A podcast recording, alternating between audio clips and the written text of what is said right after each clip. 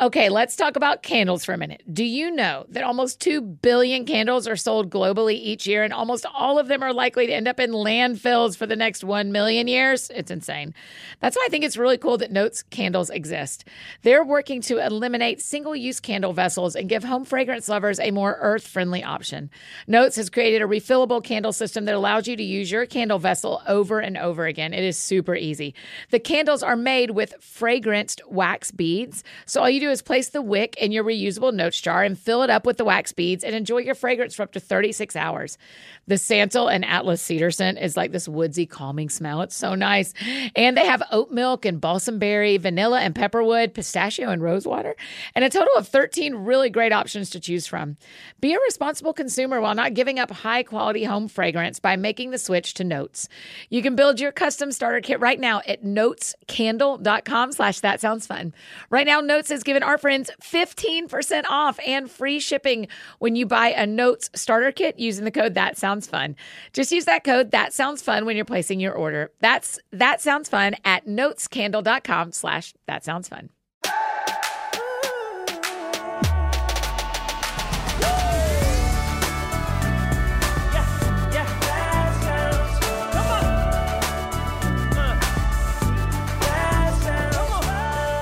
Hi, friends. Welcome to another episode of That Sounds Fun. I'm your host, Annie F. Downs. I'm really happy to be here with you today. And we have got, uh, one of my very favorite guests is back. We got such a great show in store. And y'all, fun news. This pod has got her own Instagram account. Yes, it has finally happened. Make sure you're following at That Sounds Fun podcast on Instagram, where you'll get to see posts about the show just like you do on AFD, but more of them, more clips, more quotes, more questions for you to talk with me about. Fun, right? Well, when you love an episode, you can also share it with your friends straight from there and give them a taste of all the fun we get to have together. Again, it's at That Sounds Fun podcast on Instagram. And before we dive into today's conversation, I want to tell you about one of our incredible sponsors. This episode is sponsored by BetterHelp.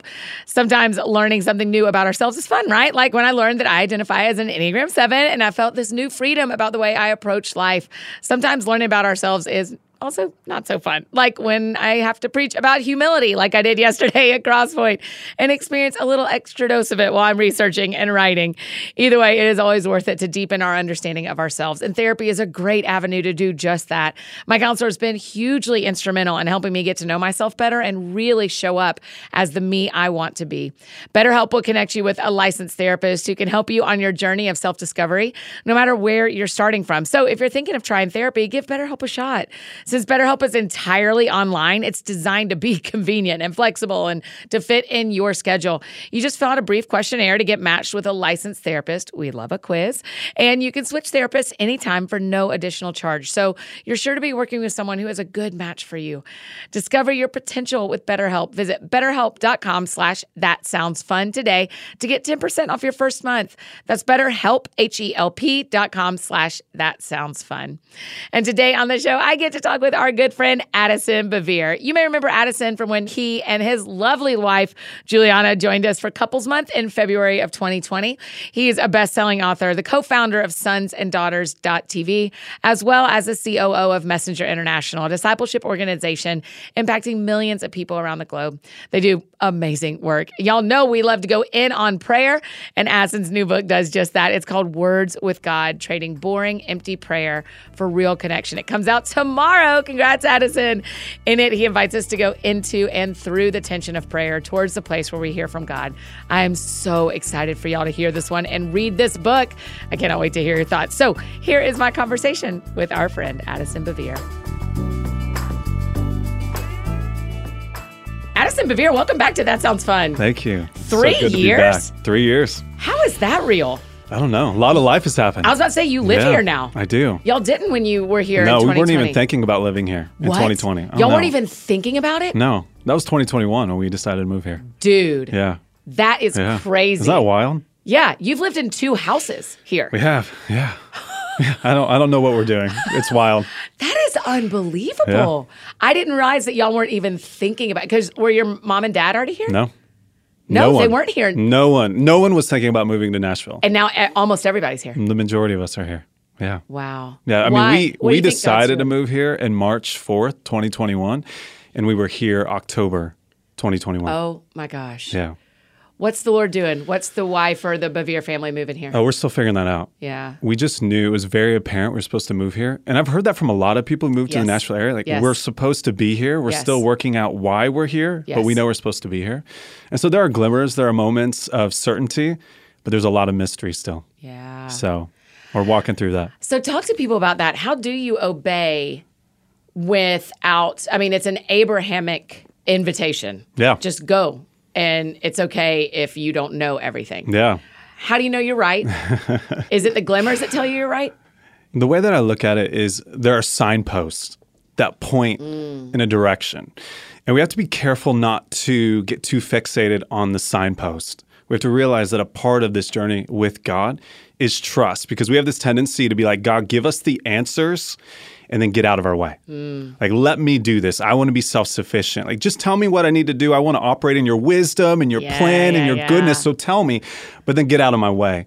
And so for us, Annie, there's been confirmations. This is where we're supposed to be. But there's also moments where it's like, God, if you don't tell us how to move, we don't know what we're doing here. Yes. And so we grasp for control. And that's just our tendency. Like we were made, designed by God mm-hmm. to exercise a form of rule, exercise a form of dominion. So there is a tendency to grasp for control. But the great opportunity that we have, the great invitation is to be grasped by God. And it's in those moments where it's like, I'm grasping and I'm not reaching what I'm reaching for. Okay, God, I want to be mm. grasped by you in this moment. Wow. And it's through that that we discover new levels and dimensions of surrender and goodness and the faithfulness of God and the provision of God. And what happens? So one of our friends listening moved their whole family to, I don't know, Kentucky, Okay. Louisville. Yep. And then they get there and it is not working. Yeah. The jobs aren't working out. Yeah. The community hasn't come. They've been there six months, a year. Are they wrong? Is it still God? How do we know? Do Yeah. we do we go back? Like, what do you do when it isn't going well and it hasn't been going well for a minute? Yeah. I mean, that's Because y'all suffered moving here too. We have, we have, and that's and that's hard. And there are times when the step forward looks like a step back. yeah, right? But but I, I do want to say this: it is a step forward, not a step back. Wow. So even if you move to another location, I actually had a friend that this happened to. They moved, spent two years away from the place where they were, and really believed that God had moved them there. Yeah. And then two years later, they moved back. Yeah. And for them, they realized that that journey of moving prepared them for a fresh season where they were. Yeah. That now they had to wrestle with God and move through the discomfort because so often we we are conditioned to chase comfort. Oh, and so you know, you know what I'm saying. So it's Yes. like, well, this is uncomfortable. Maybe this isn't God. It's like, no, maybe there's something beyond the comfort zone that Yeah. you've been in that Yeah. God is inviting you into. Yep. And so that's where we wrestle with God. That's where we discover what it is He's inviting us into. And sometimes that does look like a dose of humility Mm-hmm. and saying, you know what? Maybe I am supposed to go back, but I'm not going back to where I was. I'm going back to something new. Yes. I mean, it's very like you may be back in the same zip code, but you have not gone back. No. I wish there was a way we could say, I moved here and versus like, I'm moving home or we're moving back. Sure. Of saying, like, no, we moved forward. We're just changing our Yeah. zip code to the one we had before. Yeah. Yeah. Yeah. Because I think that can be true about jobs. If you walk away from a job and then to go to the next thing. I mean, Craig, that is so true about Craig. Craig was here. God moved him to another job and then God brought him back. But Wow. he, the whole thing was moved forward, right? Yeah, absolutely. Yeah. And So there was a fresh orientation when you came back. So it was like you were in a different space. Like this just happened actually with my brother-in-law and sister-in-law. Uh-huh. They're pastors of a church, and they were feeling a change. They had been pastors of a church in this small town in Texas for 15 years. Wow. And they went on this year-long journey of discomfort and disorientation. And guess what?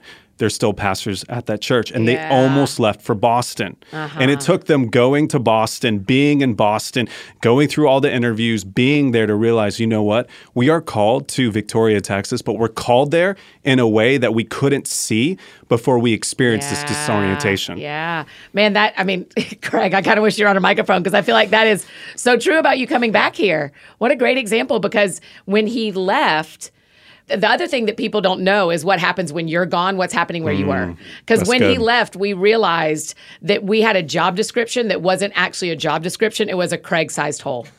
Wow. Truly. And we Wow. just, I mean, true. I mean, we didn't, we went like, oh, we need to fill this place, but there is actually only one way to Yeah. fill it. And so Yeah. we will do whatever it takes to get him to come back. Yeah, I love And that. so it also was an advancement in his career because he's doing far more than he was the first time he was here. Wow.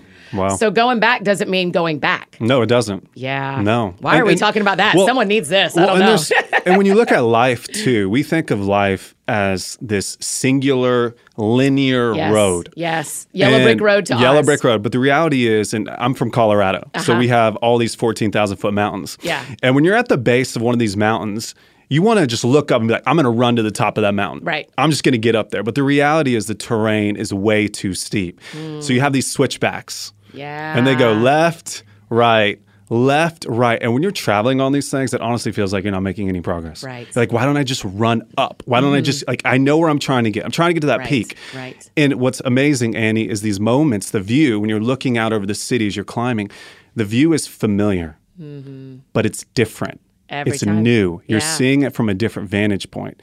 And I find that there's so much in life when it comes to this journey of formation where we're seeing something new and it's like, gosh, I thought I've moved through this. Yeah. I right. thought I've grown past this. Like I thought I already navigated this in a previous season. Yeah. But the reality is you're not where you once were. You're actually seeing it from a different vantage point. Yes. Okay. So, Words with God, your new book about prayer, which I'm thrilled about. I have a story to tell you about it already.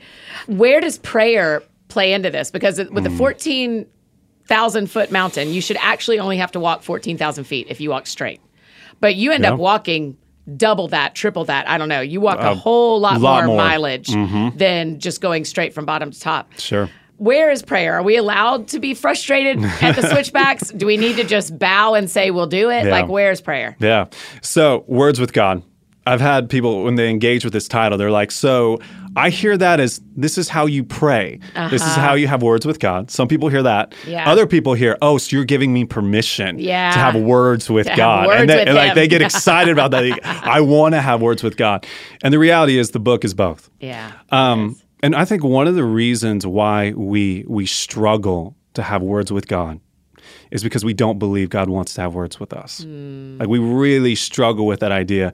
And in the first movement of this book, I, I take people into what I call the canyon. Yeah. And it's that place where you're like, am I hearing God or is that just the echo of my own voice? Yes. And there's a premise that I lay out in the first chapter this idea that we struggle to hear the voice of God because we look for God's voice in the tone and the tenor of the accuser. Mm.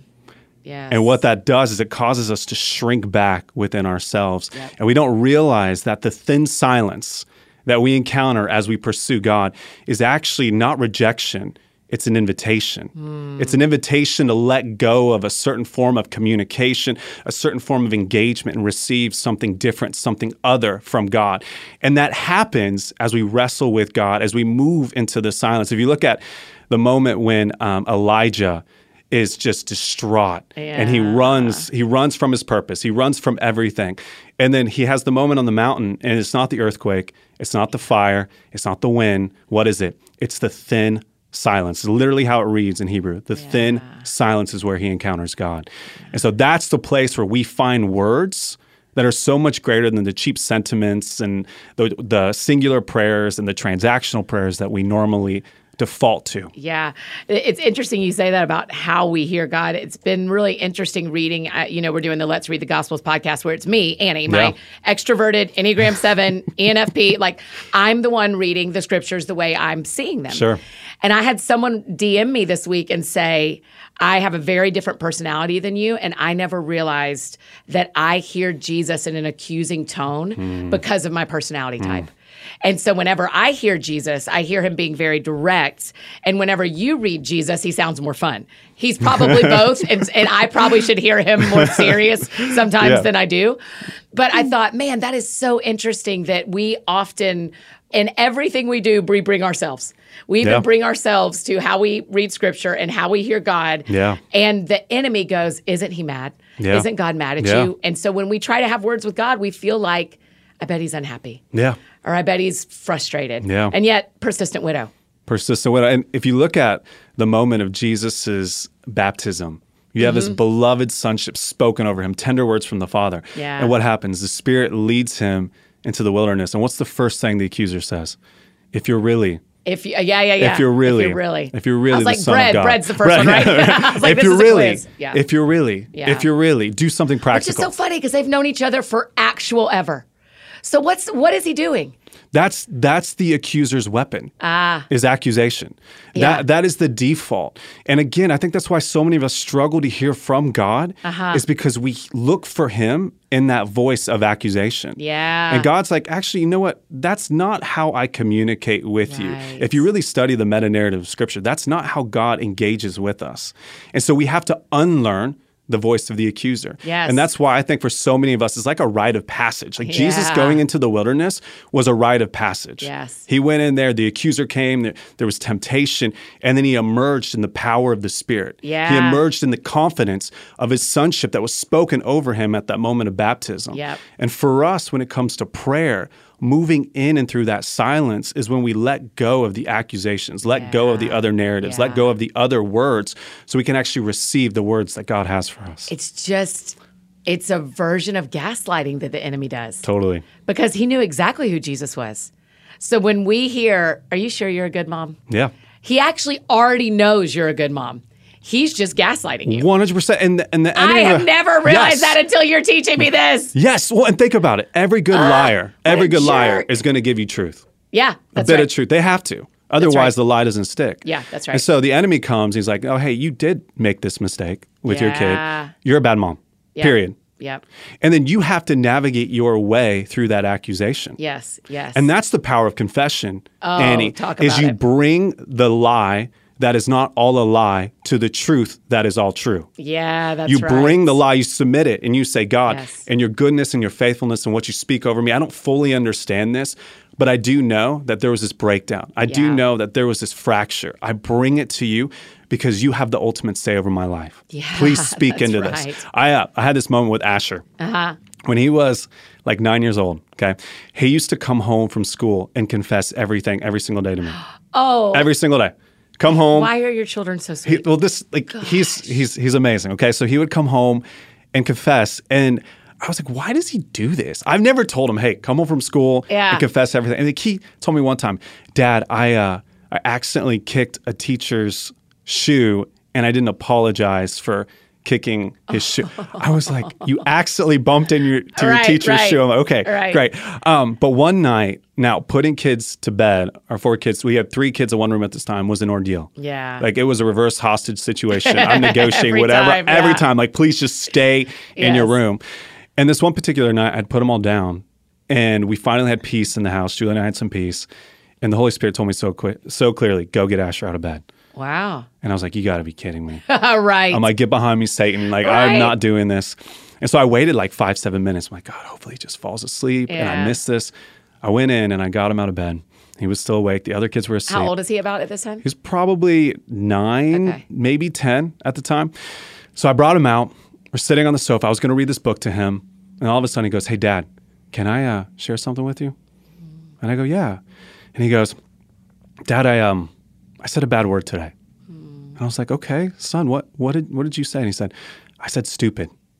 I was like, I was like, son, did you call someone stupid? And he's like, no, I just, I just said the word stupid. I'm like, well, you know, there's better words to use, but really, this isn't that big of an big of a deal and stuff. Okay. Then he took a deep breath, Annie, and then he went on a, a series of f bomb combinations. I mean, I'm talking some of the most creative What? F bomb. He's like, I also said, and this was the footnote of his Oh my confession. God. And they were creative. They were intense. Like I'm sitting there trying not to laugh because of the He's like, and I also said. And I also said, and he shares all these other things. and I'm looking at him trying not to laugh. And then finally I go, Asher, where did you learn these words? And he started bawling. He's like, the Holy Spirit told me these weren't good words. I don't know what they mean, blah, blah, blah. But I guess he had heard them that day from Sure, a friend sure, in the sure. neighborhood. Anyway, but it led to this beautiful moment where we were able to take something that would have been an element of shame Yeah. and accusation, bring it to the light, talk through it. And it also led to meaningful connection between him and that friend. And so it's when you got him out of bed, how did you know the next thing to do when you didn't know when the Holy Spirit had only said, "Wake him up" or "Bring Yeah. him out"? How'd you know to read him a book? What, how'd you know the next thing? Yeah. Well, I think in those moments, Annie, it's about having that space, Uh-huh. that unhurried space to just sit and to hear and to receive and then to respond. I think the tendency is Mm. Yeah. to just do, to move right into the next thing. Yep. And in that moment, it was okay, Holy Spirit, what do you have? And we just sat on the sofa. I had a book. I was about ready to read it. Yeah. And then boom, it was, he actually, Asher started it. Yeah. Wow. I love that.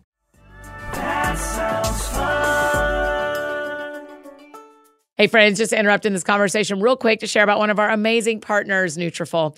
We're all the time swapping recommendations of our favorite styling tools and hair products, but starting with healthier hair is really important to achieve the looks we're going for, right? I mean, y'all, 30 million women are impacted by weakened or thinning hair, and if you're among them, you're not alone. There's a solution you can trust to deliver results. Nutrafol is the number one dermatologist recommended hair growth supplement, clinically shown to improve your hair growth, your thickness, and visible scalp coverage. It supports healthy hair growth from within by targeting the five root causes of thinning stress, yeah, we got it. Hormones, we've also got those. Environment, we're living in it. Nutrition, trying, and metabolism, yeah, that too. Nutrafol addresses all of them through whole body health. I love that Nutrafol offers three different physician created formulas that support women throughout all stages of life, including postpartum and menopause. So no matter what season you're in, they've got us covered with the natural, drug free, medical grade ingredients used in consistently effective dosages. They're bringing us the most reliable results. In a clinical study, 86% of women reported improved hair growth after six months. 3,000 plus top doctors and stylists recommend Nutrafol as an effective and high quality solution for healthier hair.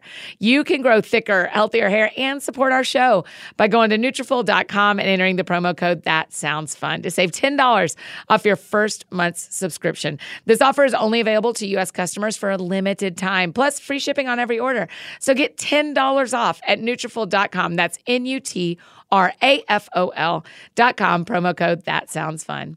And one more amazing partner we get to tell you about. Y'all, we are losing our minds over here about ButcherBox. Y'all know I love a good premium dining experience. Your girl is bougie. Get me to a nice restaurant to try new menu items with fun friends, and I am a happy Annie. Let's be real though, that is not my every night reality by any stretch. What a treat that I can get premium cuts of the best meat and seafood on the planet delivered right to my door so I can whip up quality meals on a budget, and you can too with ButcherBox. They're bringing us 100% grass fed beef, organic chicken, pork that is raised crate free, and wild caught seafood. All of their meats are humanely raised with no antibiotics or added hormones. You can pick from a curated box, which is what I do, or customize your own. And ButcherBox has free shipping always. It's not just the convenience of having these perfectly curated selections come straight to my house, it's the brain space ButcherBox saves me from standing in that section of the grocery store trying to figure out what to make and what will be good for the right price. So when it comes to my ButcherBox, I know whatever it is, I can like toss some of the Danielle Walker seasonings. Oh my gosh, they are so good. Straight onto the meat. So right now, I'm literally eating turkey burgers I made from ground turkey that I got from Butcher Box, and they are delicious. I I just need you to believe me. It tastes different. it just tastes better. It is so delicious. And listen to this you can get free chicken thighs for a year. Chicken thighs for a year and $20 off your first box when you sign up today. That is three pounds of bone in chicken thighs free in every box for a year, plus $20 off your first order when you sign up at butcherbox.com slash TSF and use the code TSF. Claim this deal at butcherbox.com slash TSF and use the code TSF. That link to those free chicken thighs. And pretty much every other link you could ever hope for are in the show notes below, so be sure to check those out. And now back to our conversation with Addison.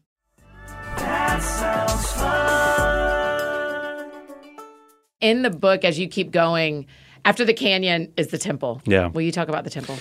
Yeah. So the temple. So religion does a really good idea of telling us you can only engage with God on our terms, in our Yeah. places, in our ways. Yeah. Right.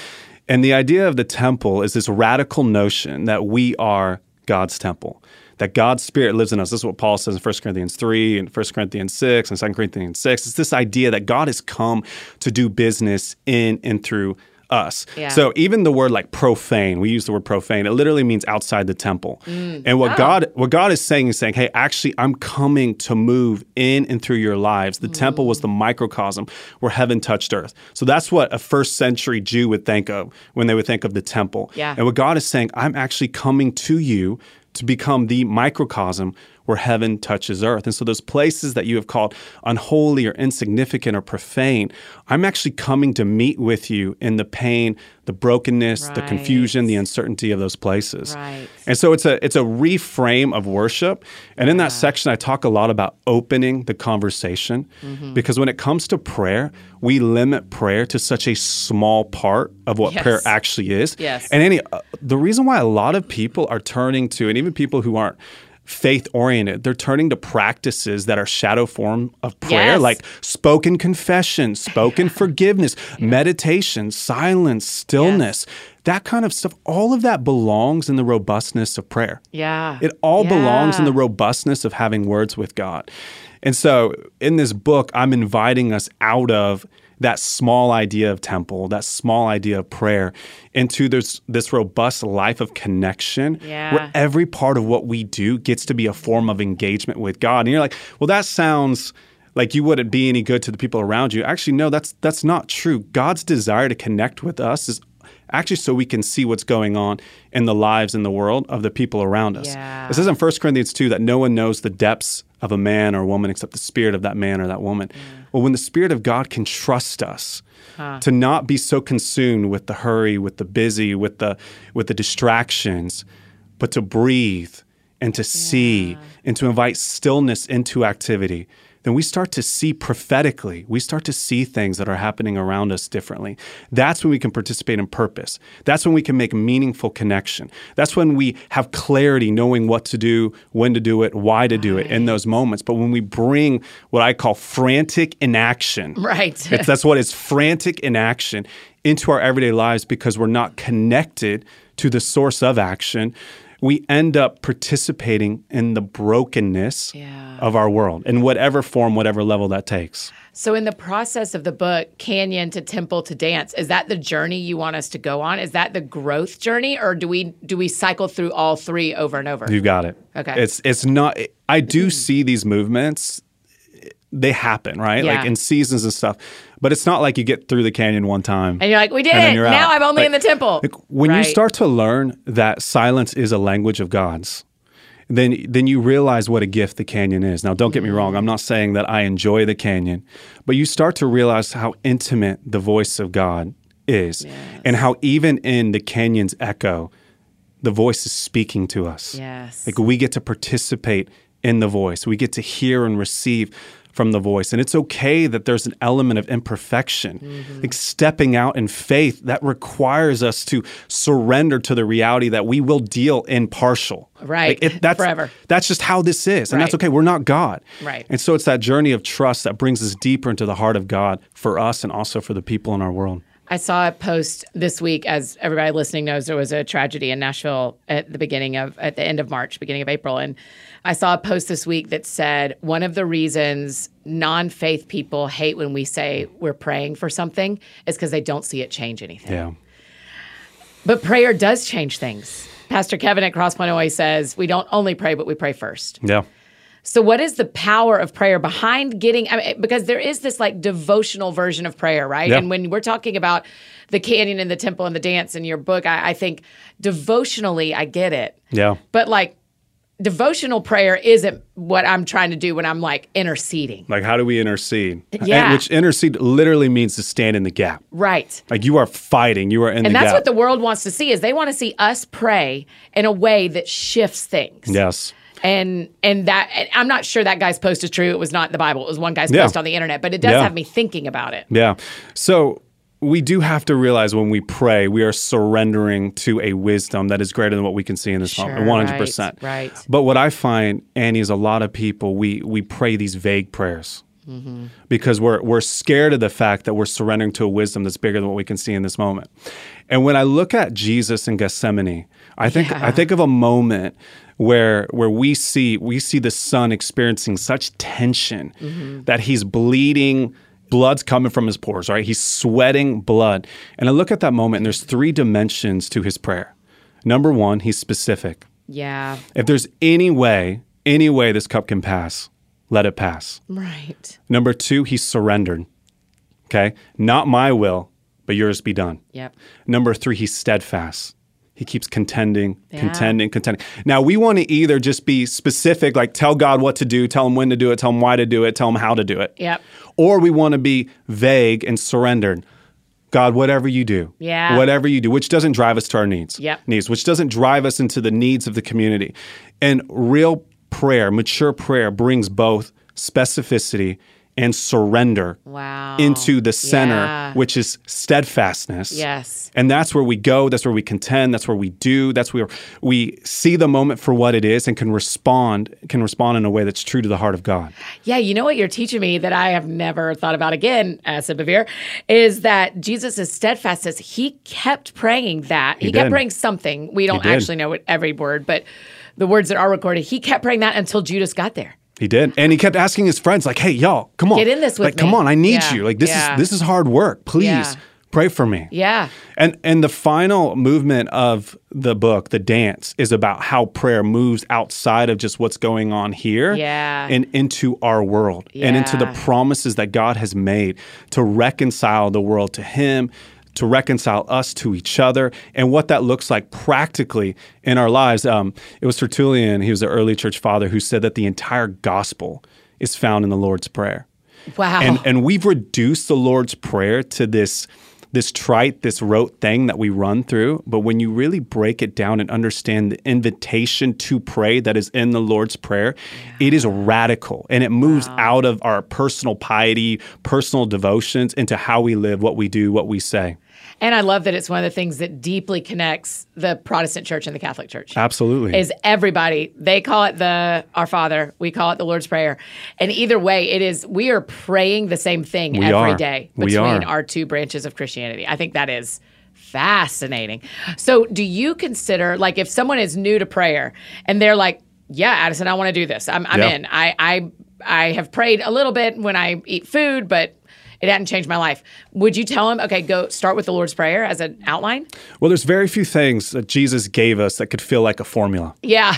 He- I mean, you know, you He read through the not Gospels. Very formulaic. He, he just why? Why doesn't he do that? because he is frustrating for us. Right? No, and I, I believe that we're master manipulators. Yeah, totally. And, and Jesus knows that. Yes, and he's like, if that's I give them a formula, they're going to find a way to manipulate That's this exactly formula. right. and and make it robotic. We will get a machine to do it for Like, us. Like God, we actually don't need you to participate right. in this. We That's don't right. need others to participate in this, which, mm. by the way, what's the orientation of our Father the Lord's Prayer? It- Our. all of us, yes. It's not mine. It's not my. It's like, yes. hey, God, get in Even line Jesus, with my stuff. who is actually my father, he could say. Even in Matthew 6, Father. where he tells them, hey, you know what? Go alone and pray in your closet. He's like, still pray in our orientation, Oh wow! which, right. which is just amazing. So, this is what I would tell people. That's really cool. 52 words, roughly, right? Lord's Prayer. I think it's around 52 words.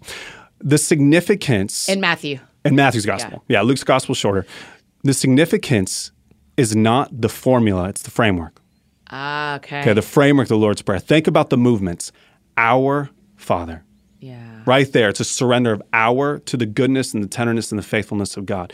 Our Father, hallowed be your name. Mm-hmm. You are beyond us. You are other than us. You are not a slave to our agenda. You are holy. Yes. We hold those two values in tension at the very beginning of the prayer. Then we move into praying for his will to be done, his kingdom to be done, and we get God oriented. After that, we move into praying for daily bread, forgiveness, Yeah. temptations, trials, evil, those things. That perspective comes into view as we first orient ourselves around God's goodness and faithfulness. So, what I encourage people to do is read a line and stop Yeah. and place your life, your moment, your struggle within that framework. Make it real, Mm. Yeah. make it personal to you. You don't have to rush through it. It's a really great framework. Stop, pause, be like, okay, what does it mean for me to receive forgiveness today and extend forgiveness today? Yeah. What does it mean for me to ask for daily bread today? Yeah. I think for them, daily bread, that was the most basic sustenance. Right. And yet Jesus is teaching us, hey, even your daily bread, Mm-hmm. your father cares about. Yes, yes.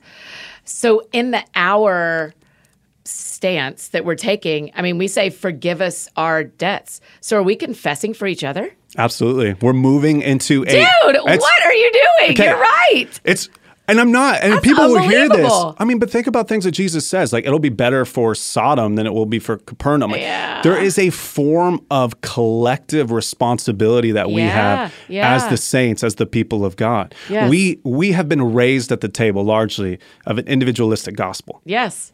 And so when we think of how God responds to our plight, responds to our pain, it's very much an individual orientation. Now, does God care about us individually? Absolutely. Certainly. My story is very important to God. Yes. But then there's the our story Yes. over it. And then there is the the story. Yeah. And we engage good. with God on all three levels. And all three levels provide meaning and value to our prayer life and to our needs, to our desires, to our hopes, to our wishes, all of that. Do you think kids are better at praying specific prayers than adults?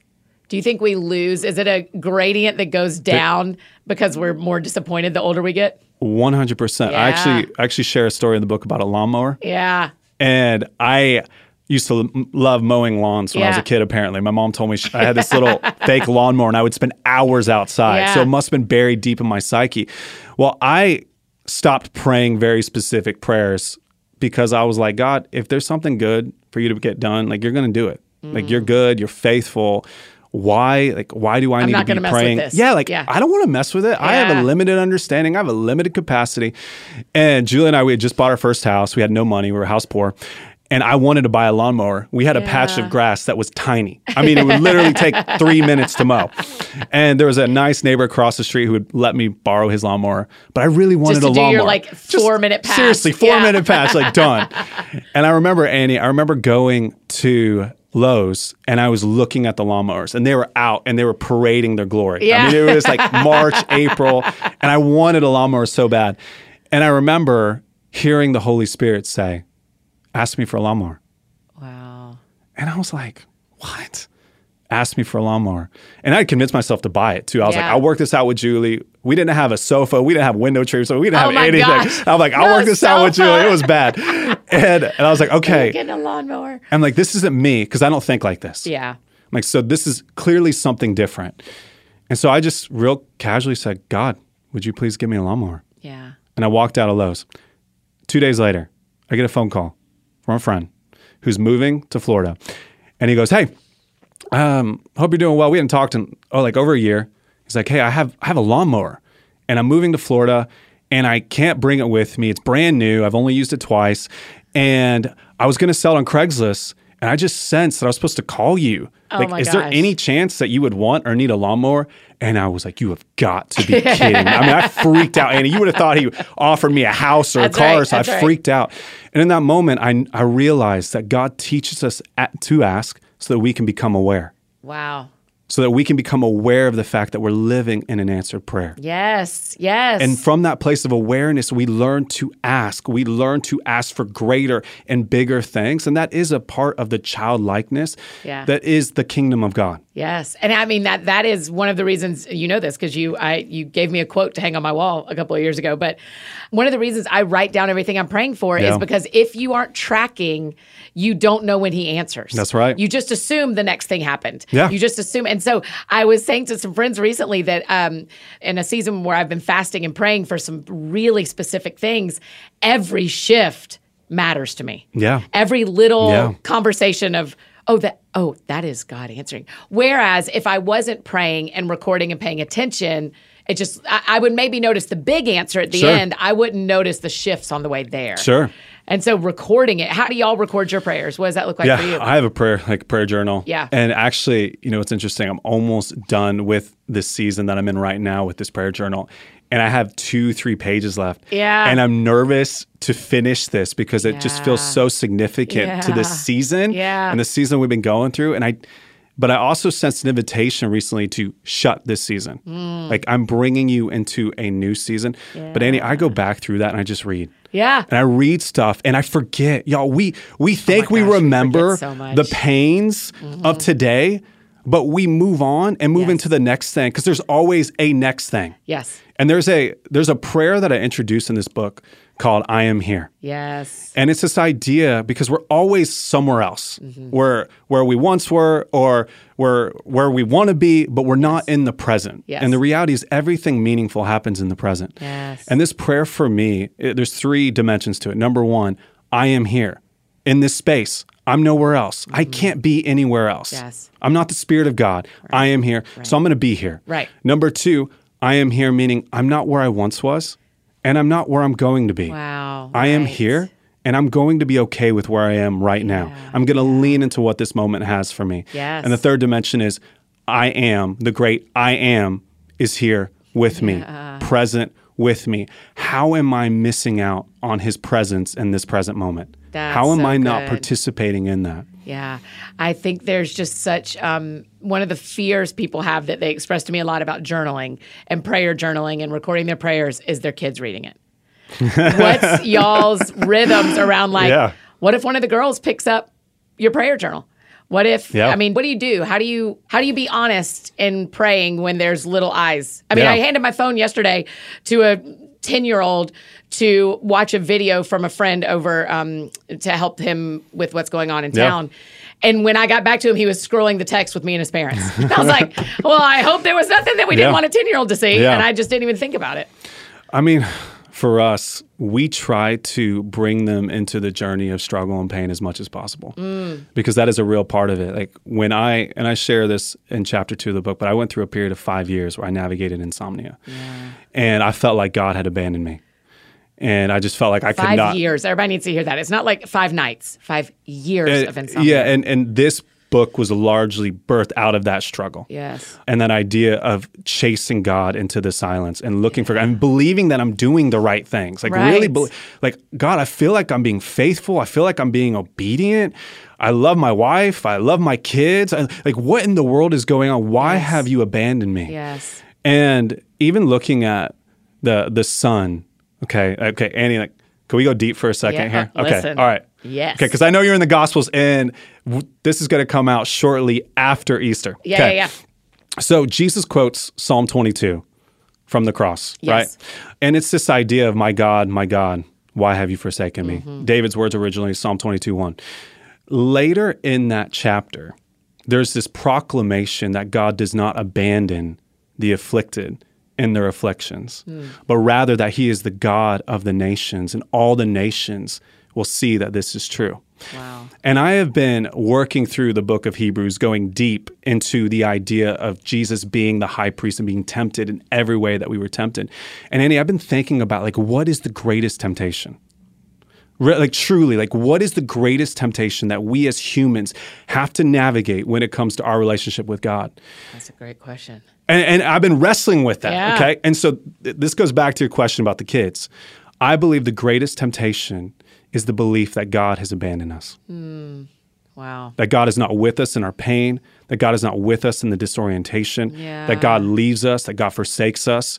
I believe that is the greatest temptation. Now, Jesus lived in perfect union with the mm-hmm. Father. John mm-hmm. chapter 5 captures that beautifully. So, for him to become like us in every respect, Yes. he would have to know the belief, he would have to move through the human experience of experiencing separation, a sense of separation Oh, wow. from God. Right. My God, my God, why have you forsaken me? Now I don't want to get into all the theories of atonement and all that. That's not that's not what I'm doing right here. But I do believe, I do believe that a necessary part of the human experience is journeying through the silence, the sense of abandonment, having those words with God, my God, my God, why have you forsaken me? Because can we really know that he is faithful if we haven't had reason to doubt his faithfulness? Right. And so for Jesus, the only way he could have actually been tempted in every way and experienced everything we've experienced is to also experience that, especially when that is a the temptation to sin by stealing is not global and universal. Everybody doesn't hit that. No. And gluttony's not everybody. No. I mean, there's seven or whatever. You know, there's a lot of deadly sins. There's a gazillion of them. But but that is one that is global. It's universal. Wow. Every single one of us. And so this this pain that Oh we have when it comes to prayer, when it comes to wrestling with God. Yeah. When it comes to moving through the silence to find a voice that is greater, greater than even our idea of words, that Mm-hmm. Yes. speaks to us in silence and in sound. Yeah. That connection, that promise. It is like that journey is what it is to follow in the footsteps of Jesus. And you know what's interesting is it makes me think no wonder people flocked to Asbury University hmm. a few months ago. Yeah. Is because universally we think has God abandoned us and then they see something in driving or flying distance Wow. that looks like his presence is there. And it was. I mean, Yeah. I, I didn't go, but I I believe it. Yeah. And and you go, well, if I can just get there. That's I wonder I wonder if So- that was part of the invitation. So I ki- wanted to go. I mean, it wasn't I just couldn't. So kids navigate this much younger than than we think they do. Ah, The what I call like the live separation. yeah. They do. They navigate it. I dedicated this book to Sophia. Yeah. Because Sophia told me when she was very young, she's like, God, Dad, I want to talk to God, but God's not talking back to me. What am I doing wrong? yeah. And we went on a two year journey together. Wow. And it was absolutely beautiful and stunning. How and old is she now? Just give people age. Yeah, she's 12. Yeah. So we had this conversation when she was 10. Yeah. She, and and I see it even with my younger kids, my six year old and my eight year old. Like they want to have words with God because this is what we were made for. We were made for intimacy, connection, communion, union with God. Mm-hmm. But it doesn't look the way we expect it to look, and it can't. Right. Otherwise, we could build our constructs right. and we could get there and right. master it, manipulate it, control it, systematize it. And God's like, no, what I've created you for is way too intimate and personal and specific Yes. for you to be able to figure it out at arm's length. Yes. Yes. That sounds fun. Hey, friends, just interrupting this conversation one more time to share about another amazing partner, the Hallow app. Here we are talking about prayer and about leaning in, and I love being able to share with y'all about resources that are actually helping me practice this. Hallow app is one of them. It is the number one prayer app in the world. It's a Catholic app, and it's so interesting to pay attention to all the ways that overlaps and connects with my Protestant faith. And they've seen over 10 million installs and 150 million prayers completed. How cool to think about being in that great cloud of witnesses together, like the Bible talks about. Hallow is a great resource for all of us who are looking to dive deeper into prayer and build a daily habit of prayer. Hallow has thousands of prayers, meditations, and peaceful Christian music for all parts of your day. Since we're still in the month of Easter and in Eastertide, Hallow has a really cool Easter Bible study happening for the next month where you dive into the book of Acts with our friend Jonathan Roumie from The Chosen and a world renowned Bible scholar, Dr. Scott Hahn. They're helping us to learn directly from the apostles in the book of Acts what it really looks like to follow Jesus. Alongside the new Bible study, pray and meditate using more than 10,000 guided prayers, including prayers from Mark Wahlberg and NBA champion Jrue Holiday. And you remember his wife Lauren was on the podcast. We love them. The cast of The Chosen, Jim Caviezel from The Passion of the Christ, our buddy Father Mike, and so many more. You can get extended three month trial of all 10,000 plus prayers and meditations at hallow.com slash that sounds fun. Again, that's hallow.com slash that sounds fun. And one last amazing partner to share with you, Indeed. You know that saying, if you want to go fast, go alone. If you want to go far, go together. I think about that a lot with my team and how I want us to go the distance, bridging y'all to people and resources that strengthen your faith. I know those of you who lead teams get this too. It is so important who we link arms with to pursue our vision. Indeed gets this, and they're the experts at helping us find the best fit for the roles we want to build our teams with. If you're hiring, you need Indeed, you guys. Indeed is the hiring platform where you can attract, interview, and hire all in one place.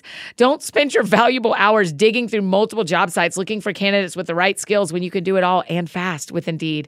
Finding great talent doesn't have to be a second job. I mean, you already have a full time job, right? And probably more than you can handle, which is why you're hiring. You can reclaim your time and find top talent fast with Indeed.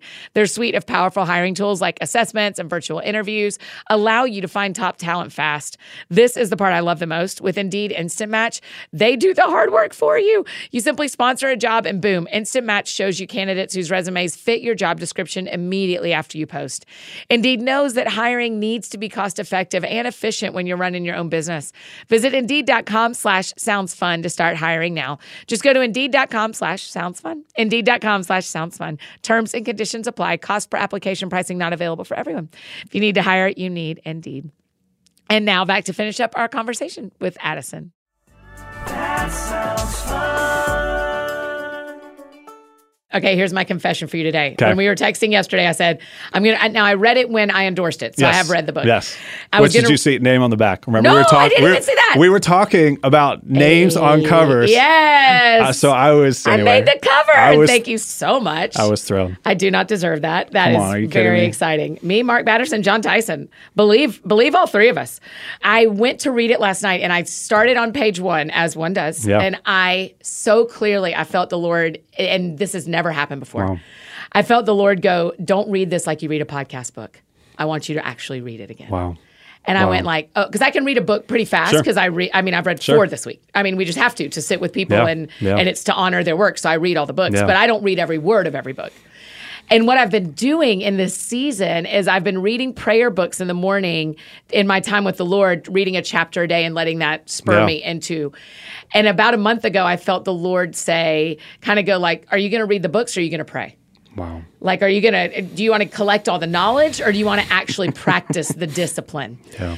And so now I've slowed down to a chapter a day and using that. So my question for you, for our friends listening, what is the line between reading books on prayer and praying? What is the reading books on fasting and Yeah. fasting? Reading books on generosity and being generous? Like, can we hold both at the same time? Yeah, I, I think we can. I think the litmus test is what do you want to do after you read that book? Yeah. Like, do you want to pray? Yeah. I would say keep reading that book. Yes. If that book's driving you to prayer, if that book's driving you to generosity, keep reading it Yeah. because it's it's fueling that pursuit. And Yes. And what I love about prayer is it is a universal experience. And so we do learn from each other. We participate in it. Like we were talking about hour. Yeah, There's hour. something to learn in and through the way others pray. That's Yes, important. yes. So we do want to have that, but if it's not bringing us into the presence of the Father, Yeah. in prayer or Yeah. a greater awareness, I should say, of the Father's presence, where we're asking, where we're being more comfortable with stillness and silence, where we're receiving, where we're listening, then I would say, okay, maybe you're not reading the right book. Yeah. Maybe look Yeah. maybe look to a different book. Maybe Yeah. that book is is feeding your need for a formula or a box to be checked rather than moving you into mystery. Now we need certainty and mystery when it comes Ah. to the things of God. Right. We need both. And you'll find camps that are more on the certainty side and they build everything on certainty. And you'll find camps are all about mystery and everything is whatever they want it to be and mysterious. But the reality is the wisdom of God brings both front and center. Yeah, that's it. And sometimes I often have found in my life that it can be the right book, the wrong season. Oh, yeah. So I, that's why you put them on a shelf versus Yeah. put them in a trash can. That's good. As you go like, and then I mean, uh, so often the Lord will go pull that one, or my brain, it's something, Yeah. something in my room with my books will think to pull that one and read a chapter and, and whatever. Yeah. So I just finished Tyler Staton's "Pray Like Okay, yeah. Monks." Pray like yeah, monks, pray like like monks, fools. And so yesterday, the Lord was like, "Do you know how you just finished one? And there's one right in front of you. Here's your next one." Wow. So I will start this uh, tomorrow morning in my actual like sitting and praying and reading time. The last question I want to ask you about prayer. Yeah. Some of our friends listening have prayed their whole lives and don't feel like they've seen God answer, or have been praying for a thing. A child to return to the Lord, to get pregnant, to get married, to get a better job, and they they have long obedience in the same direction. They still don't have what they want. That's all, the truth is that's all of us. None of us have everything Oh, yeah. we want. Yeah. But speak to the people who feel disappointed in God. Are we allowed to feel disappointed in God? Or is that something we're supposed to quench in us? And what do we do with it? Yeah. Okay. I was just reading Psalm 142. Uh huh. And that's where David says, I lay out my complaints Yeah. before you, God. Yeah. So it's one thing to complain about God, it's another thing to complain to God. Okay. Okay. So God doesn't like it when we complain about Him. God Yes. loves it when we come to Him That's and good. complain to Him. That's good. Because that leads to intimacy, that leads to understanding, that leads to connection. Like God's not afraid of our dissonance. Uh-huh, He's not afraid of our disappointment. He's in there. Yeah. He's in the midst of it right now. Yeah. Okay. So what I would what I would share, number one, I think you hit the nail on the head. This is something all of us navigate. Yes. Don't believe the lie of the accuser. Don't look at someone's life and be like, oh no, they have everything that they prayed for. No, I'm just telling you right now. They don't. They don't. Nobody They- does. They absolutely do not. And this morning, I just started Luke. Right. So Uh-huh. I, I always read through the gospels. I just circle right back through. Yep. And then I read an epistle and I read a psalm and then I read something from the prophets. Normally that's what I do. Okay. Or a historical book. So this morning I started Luke and it struck me as I'm reading this story about how God so often moves through our lives and reveals his promises at that point where everyone's like, yeah, God hasn't been faithful. Yeah. Again, I love how it calls out how they had been righteous and they had been faithful and they had done, Elizabeth and Zechariah, they had done the right things. And yet the community kind of looked at them and they were like, man, I don't know What about not them. know? Like, Yeah, what yeah. that she's barren. What's going on? Yeah. And yet God moved when they were old, when things Yeah. were done, when Yeah. it, they were past the point of prayers. In fact, he had stopped praying. Yeah. Like Gabriel says, I've heard these old prayers that you've been praying. Like really, when you dig into the Greek, he's like, I've heard these prayers that you have been praying. Old prayers. Like these Oh old prayers. Like you don't even have the strength to pray them anymore, Mm. but I've heard them. And they're here they are. Here's the answer Wow. to the prayer. So I would tell people continue to contend. Yes. It's the process that prepares us Yes. for what we're petitioning for. Yes. And there are some prayers, for whatever reason, only God knows, that require a longer process of preparation. Yes. And I want to also share this. There are prayers that go unanswered because prayer is so powerful that God has to reserve the right to not answer certain prayers. Like, I just think everyone needs to recognize that. It's hard for us to recognize that, but take a step back and be like, prayer is so powerful Yeah. that God has to reserve the right not to answer certain prayers. Wow. But there's no prayer that God doesn't hear, Wow. there's no prayer that goes unheard. Yes. And we can live in that confidence. Yeah. What a gift. The persistent widow is just so my favorite thing because Jesus is like, I'm going to tell you a story now about why you should pray and not give up. And you're like, well, okay, well, that's all we need to know is Yeah. that we're supposed to pray and not give up. Okay, so Luke 11, real Yeah. quick. Luke 11, we interpret the story about the friend at midnight as a story of persistence. Uh huh. Because Uh-huh. not. it's nor- no, it has nothing to do with persistence. Okay. Oh, yeah, because he only asks once, I guess, right? No, he actually he calls, Uh huh. but in the text it says, but because of his anaideia, Uh-huh. what that means actually is because of his honor for the sake of his name. It has actually nothing to do with the person making the request. It has everything to do with the sleeper. Oh, because of his honor, he will respond. He won't, he won't just give him bread, he'll give him everything that he needs because the honor of the entire community would have been at stake. If that guy doesn't get out of his bed, if he doesn't let go of his excuses about his kids being in bed and house Yeah, being yeah, locked yeah. up, and he doesn't respond, then in a Near Eastern culture, the honor of that entire community is at stake. And then Jesus goes on to say, if you who are earthly, who are evil, Yeah. know how to give good gifts, how much more will the Father in heaven give the heavenly, give the Holy Ghost, give the Holy Spirit to those who ask him? It's not about the guy asking. It's it's act- about the honor of the one sleeping. So God is going to make sure his name is honored when we pray. And that is tied, and that is tied in for Luke's gospel, Luke 11, that's tied to hallowed be your name. Yeah. He will respond for the sake of his name, for the honor of his name.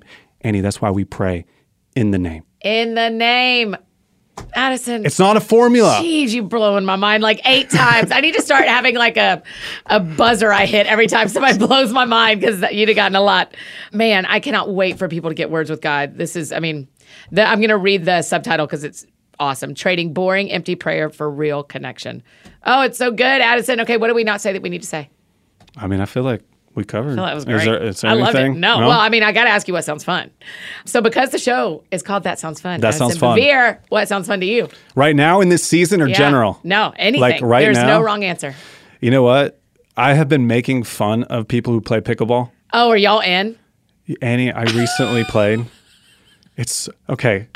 Do y'all have a court in your neighborhood? It's It feels like your close. neighborhood would It- have that. It's close. It's close to the neighborhood. And I, I've always kind of made fun of it. And Yeah. I played tennis and I also played ping pong. And I'm Yeah. like, what is this thing? Yes. Like, this is weird. Yes. But it is fun. You loved it? oh my gosh. It's And- like small tennis, and right? everyone plays it. All Everyone the plays it. generations can play it. So you have, you know, people in their 70s out there and you have kids who are 8 years old and Uh-huh. everyone's having fun.